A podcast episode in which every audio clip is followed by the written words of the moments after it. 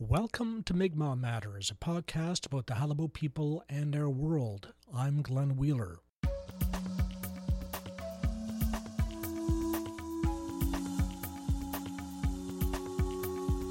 The prehistory of the Humber River Basin and Bay of Islands region extends back several millennia. Traces of Aboriginal habitation began during the retreat of the last ice age with the arrival of the maritime archaic Indians at least 3,000 years ago. Other groups, like the Groswater Paleo Eskimo, Beothuk, and Mi'kmaq, later entered into the region. After 1500, the coastline was visited by Breton, Portuguese, and Basque fishers. Visitors included Jacques Cartier in 1534, who was blown during a gale into the Bay of Islands from Professor Rainer Baehre's paper, Reconstructing Heritage and Cultural Identity. Our guest on Mi'kmaq Matters this week is Justin Brake. Justin Brake is a Qalipu member currently living in Benoit's Cove. He is the editor and publisher of the Independent.ca, which has carried some of the best coverage of Qalipu matters.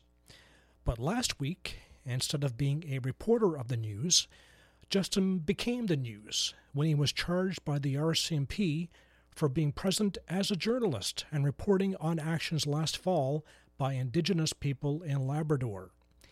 Innu and Inuit people in the Big Land are fighting against methyl mercury poisoning of their land and water by flooding at the Muskrat Falls Hydro Dam. The charges against Justin Brake carry a penalty of up to 10 years in jail. The legal action against a journalist for doing his job has sparked fierce opposition from national and international journalist organizations, including the Canadian Association of Journalists and Reporters Without Borders. Quoting from their statement, this is a serious threat to press freedom. This is a well known tactic to prevent coverage by denying access to journalists the RCMP has a long history of brutality towards Indigenous protesters, which is one reason it is critically important to have a journalist there as an observer. Unquote. A legal defense fund has been started. You can contribute at defendtheindy.com. I talked to Justin Brake about his coverage of the Muskrat Falls action, covering the Qalipu and parts of the Qalipu story yet to be told. So, Justin, can you tell us uh, how you found out last week about these charges, charges for mischief, failing to obey a court order, punishable by up to 10 years in prison?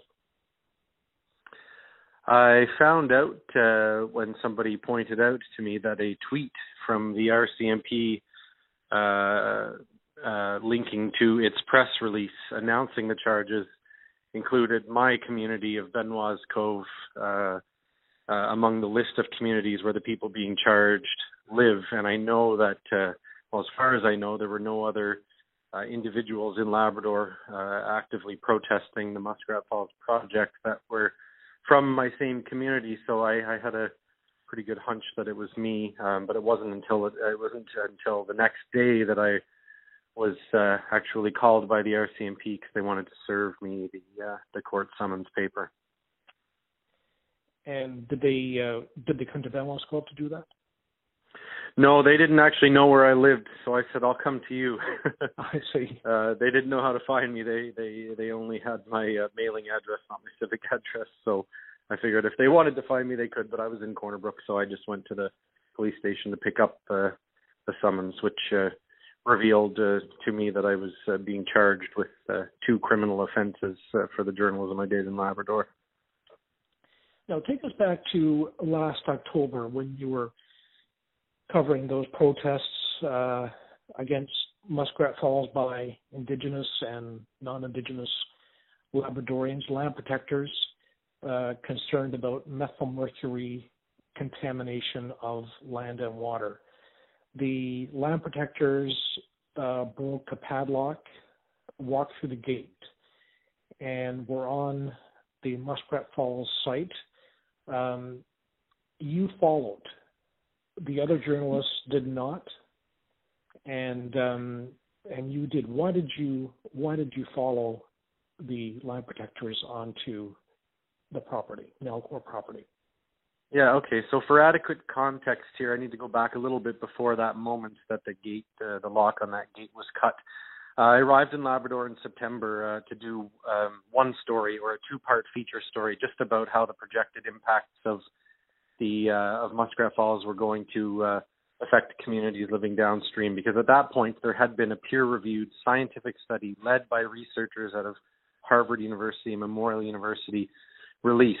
Um, uh, and recommending to the government, or first it told the, it explained to to the Nalcor and to the government and to the public what would happen if the reservoir was flooded, if the plans to to flood Muskrat Falls went ahead uh, as planned at that time, and that would have exposed uh, Inuit because the study was done on Inuit populations, but it would have exposed anybody, uh, indigenous or non-indigenous, who harvests uh, food from Lake Melville, fish, seals, seabirds, uh, to unsafe levels of methylmercury. Um, of course, you know we know that that can be passed on.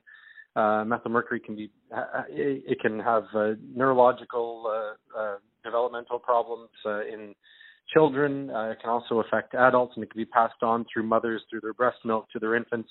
This is a very serious issue. We've already seen in other parts of Canada how uh, uh, local Indigenous populations have been affected by methylmercury. So, people in Labrador um, mostly indigenous people, have been protesting Muskrat Falls for a number of years, and there have been protests and there have been arrests in the in, in the past in the past five years. So these this round of protests um, became more urgent when Nalcor announced at the end of September, or maybe it was October 1st, around there, that on October 15th or soon thereafter they would begin the first phase of flooding of the reservoir and the, and all of the concerns of uh, locals, including indigenous people and including Nunatsiavut uh, government, the the government representing the Inuit of northern Labrador, uh, all the concerns about methylmercury and about the North Spur and other issues um, uh, with Muskrat Falls had you know fallen on deaf ears to the to the to the locals. That's what they had felt. The problems weren't being adequately addressed. So the protests grew and grew and grew through the, the uh, through early October and in mid October, I believe it was around the 16th or so, the day after flooding could have begun, a blockade was formed uh, and stopping the flow of traffic into and out of the site. They let people out of the site, workers out, but they didn't let traffic in. The RCMP moved in and arrested people. Uh, I was there to document that. I was the only journalist present to document that. It was in the wee hours of the morning before the sun came up, and that footage, uh, which went national on uh, some on some national media outlets, uh, on television and on the internet, um, that prompted more outrage among Labradorians because they saw their own people, their own family members and relatives being criminalized for trying to protect their food and uh, their water and their way of life. So on October 22nd, uh, there was a big protest planned outside the main gate where the blockade had been broken up but reinstated. Uh, more people from Sheshatshiu, from the Innu First Nation and Sheshatshiu, came out and joined the protests. And at that point, I had elders telling me they had never seen anything like this in their lifetimes and they never thought it was possible. Uh, Innu and Inuit elders both told me that. Nobody had ever seen the Innu, the Inuit, and settler Labradorians all standing together, side by side, fighting together for a common cause. Uh, so when that lock was uh, broken off the gate and I saw Innu, Inuit, and settler Labradorians going into the site, I knew that this was an important historical moment. It was a major news story, and uh, myself and one other journalist uh, uh, went through the gate. I won't name the other journalist. Um, but if you look at the news, the coverage from back then, you'll see that I was not the only journalist to go through the gate, but I was the only one to follow people as they went up the dirt road. Nobody knew where this story was going. Even the people who were uh, uh, the 50 or 60 people who went through the gate and were going up the road, their intention was to go to the actual site, which was 20 kilometers down this dirt road, and uh, try to stop the flooding. Uh, they made it about halfway. There were several roadblocks, and they saw the workers' camp. And uh, you know, at this point, there's snow on the ground. It's cold, right? They went inside the workers' camp, and I think the decision to occupy it only happened once they were in there already. Some people left, but a lot of them stayed. so that's the context for that day. I knew it was a major story, and uh, it had to be pursued. It had to be told. And you were you were with the land protectors for a number of days. Was it uh, four days uh, you were with them? Yeah, they were there for a total of four days, and I guess I was there for three days. And you left uh, before they did. And why did you why did you leave? I left because I was uh, named on an injunction that was granted by the Supreme Court of Newfoundland and Labrador to the to Nalcor, um, who had named, identified, and named as many people that, that were a part of the occupation uh, as they could, and uh, uh, the injunction basically compelled authorities to arrest those people and all others, uh, persons unknown, um, if they did not leave the site. Uh, they named me as well. Uh, they did not inform the Supreme Court judge that I was a working journalist, and as such, I faced arrest as well for for being present to to do that journalism. And at that point, the the live broadcasts that I was uh, streaming on Facebook were you know were reaching tens of thousands of people around Canada, indeed you know outside of Canada and other parts of the world, and uh, the coverage had made Muskrat Falls uh, a major national story at that time. Um, so unfortunately, I was basically uh, you know hauled off the job as a journalist by uh, being threatened with arrest if I stayed and continued to to cover the story from the inside. So I chose to leave. And when you were in there, were you? Do you think you were conducting yourself as a as a journalist? Because I guess what the authorities are saying they're not distinguishing between you as a journalist and the and the the work that the land protectors were doing. So what was your what was your self identity during the days you were uh, you were present at the occupation? Uh, my identity all along uh, has been as a journalist, and I don't think there is actually any dispute over that. I mean, the RCMP, I was communicating with the RCMP from the inside. They knew I was a journalist. In the month leading up to that, that I had been on the ground in Labrador covering the protests, I had always identified myself as a journalist, wore my press badge outside my jacket or my vest. Um, you know, I've been uh, the editor of The Independent for going on five years now. I'm well known to Nalcor. I've interviewed them. I've maintained regular communication with them over the last number of years. Everybody knew I was a journalist. It's just a matter of, uh, you know, the, the decision has been made to uh, to criminalize me, to charge me with criminal offenses, uh, and in Nalcor's case, to have me uh, named on an injunction that uh, meant that I would face a civil contempt charge in that case as well. Who issued the press pass? oh the press the press pass is a, a press badge is something that all that journalists make for themselves it doesn't give them it doesn't give the press pass doesn't uh, give anybody any special privileges it just identifies you as a journalist in case you know when you're especially when you're covering protests where there's a police presence you want the police to know that you're there not as a protester but as uh as a journalist so that's why i i chose to uh to uh, to make that and uh, wear it and i in you know in fact had been wearing it for a month uh, throughout all of the other protests where there was an RCMP presence as well. Now, many of our listeners will be familiar with uh, with your Qalipu uh, coverage. You uh, wrote the, I think it's fair to say, that the de- definitive story on the Mi'kmaq First Nation Assembly Forum uh, last month, and um, and just in passing, we can mention that uh, if our listeners haven't done so, they can check out your investigative story, MP Gudie Hutchings, uh, and her involvement um, in a camp uh, she owned in Eagle River on um, on Inuit land in Labrador, and um, and the protests against that uh, camp. Um, Ricochet Media, they can Google that. Um, so um, two two major indigenous stories: the the the Muskrat Falls protests, and now the the Qalipu story. Um, maybe similar in the fact that they don't get covered uh, enough or um, with the completeness. What's uh, what what's it like covering the Qalipu story uh, compared to the Muskrat Falls story? I suppose leaving aside the the the legal challenges, the Qalipu story might be more difficult because the the uh, the state, uh, if we can call it that, is farther away, uh, more remote. So it's not um, is a bit uh, more intangible, I suppose, as a as a story. Yeah, there's definitely with uh, with the Qalipu story and the, the fallout from the enrollment process. Um, you know, there there's not uh, an immediate physical, tangible uh, um, threat, and I, I think I need to need to uh, qualify that a little bit more. I mean, with Muskrat Falls, it, there was a, a deadline. There was going to be a physical action happening, the flooding of the reservoir, which would have produced methylmercury almost immediately, and which would have then contaminated the traditional food supply.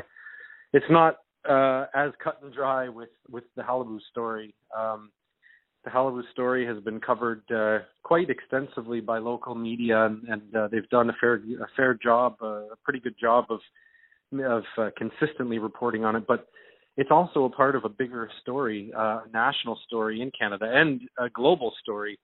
There is uh, in Canada and in other countries around the world where Indigenous people and their lands have been colonized there's uh you know there is a major story about indigenous identity right now.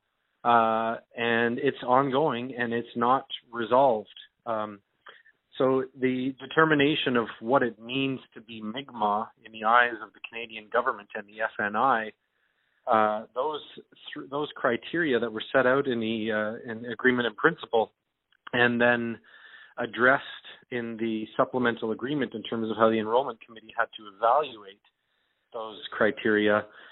Uh, you know, the Mi'kmaq Grand Council in Nova Scotia is kind of looking at this and saying, you know, very, in my mind, very rightly concerned because what you have is a situation where uh, the federal government and one or maybe a few people on the board of the Federation of Newfoundland Indians are determining uh, who is Mi'kmaq and who is not, and and you know without any consultation with the rest of the Mi'kmaq nation. And uh, of course, we know now that the uh, now that people have received their letters uh, and are in the process of appealing, uh, we know it was a deeply flawed process. Uh, but you know, it, we're we're in a situation now where uh, where tens of thousands of people are trying to figure out how to appeal it. You know, they've you know, basically accepted that this that these criteria for defining who's Mi'kmaq, who's Indigenous, and who should be a status Indian, um, we've accepted it by participating in the process. Now that we see that it, it, it actually is a false um, definition and a false process, I think we need to be asking as this uh, as this battle continues and fight for for people's rights uh, is what does it mean to be Mi'kmaq? you know, the Mi'kmaq Rights Initiative in Nova Scotia, working with the Grand Council, has in response to the formation of the Qalipu Band and this these criteria set out, launched their own investigation. They've started to um, they've started to consult with their members and, and Mi'kmaq communities on the mainland uh, to try to actually figure out what it means to be Mi'kmaq in terms of a working definition. And uh, you know, because so many of us in Western Newfoundland on the island and now scattered out across Canada and elsewhere actually do have Indigenous ancestry.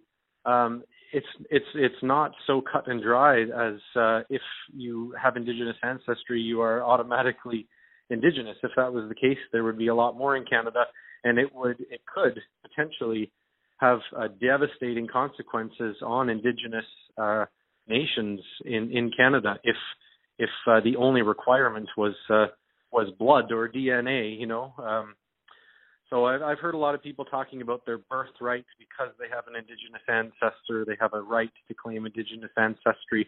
But I don't think we're talking, to, you know, asking that much, uh, you know, what that, what it, uh, you know, what it means to uh, to be Mi'kmaq. And you know, it, we, we, there's a lot of assumptions happening, but there's not a deeper sort of inquiry um, with uh, with deeper questions into what it means. And I'm not I'm not taking the position. I mean, I have I don't have it figured out, right? I have I'm of Mi'kmaq ancestry, of Mi'kmaq descent uh, as well, and uh, and uh, this is a deeply personal journey for me, and I imagine it is for the hundred 100,000 plus other individuals who are going through it. But um, you know, it, it, I think the question, uh, I think things got complicated when Canada said, "Okay, we're forming this band. Uh, who's Mi'kmaq and who's not here? You know, if you're Mi'kmaq, here's the criteria." Uh, it forced tens of thousands of us who were, you know, in the midst of our personal journeys to to figure out what it means to be Mi'kmaq, to say by a deadline, yes or no. And there's consequences to not meeting that deadline. If you don't meet the deadline and you're granted status later, you may not be able to pass it on to your children. Uh, so Canada has really uh, certainly messed up big time here. And this whole uh, situation and the narrative that's unfolding does not uh, go hand in hand with uh, truth and reconciliation, which they've promised to the Mi'kmaq and to all Indigenous people in Canada. So the enrollment uh, the enrollment story uh, will, I guess it has a finite end because by by next year we'll we'll have a a a list, an official list, but the identity, the search for identity may continue after that date. Well, certainly will. I don't. I personally haven't have been able to envision a scenario uh, resolution that the uh, the government and the and Qalipu and FNI the FNI could could uh, you know bring about in any short amount of time where you would have everybody satisfied um, uh, by the outcome. You know, uh, determining what indigenous identity means to every different nation, uh, what nationhood means, citizenship uh, what the difference between a citizen and a beneficiary is. These are things that all have to be worked out, and uh, I don't see them really being worked out. But we are in a bit of a state of shock right now, uh, in terms of uh, you know everybody got their letters all at the same time, and there's a lot of uh, confusion and anger and frustration and families divided. So it's it's you know it's maybe it's it's it's maybe to be expected that we wouldn't be having this deeper conversation about identity at this particular moment. But as uncomfortable as that conversation might be, it has to begin because it, it cannot the, the the overall issue cannot be resolved until there is sort of a consensus about well wait what does it mean to be Mi'kmaq if, if these criteria that Canada and the FNI have determined are not right then what does it mean and I think we really need to try to open up dialogue respectful dialogue a dialogue um, uh, you know, that embodies the seven sacred teachings with our brothers and sisters and cousins on the mainland and uh, and have this conversation together. Justin Brake, Qalipu member and editor and publisher of the Independent.ca. Support independent journalism, press freedom, and Justin Brake. Contribute to the Legal Defense Fund at defendtheindy.com. And that's it for the show this week. Thanks to Allison Baker for assistance here in the studio. Thanks also to Qalipu artist Marcus Goss for permission to use celebration time. Follow us on Twitter at Mi'kmaq Matters. That's M I Q M A Q Matters. Check us out online, mi'kmaq-matters.blogspot.ca. Listen on SoundCloud or subscribe on iTunes. This is Glenn Wheeler Till next time.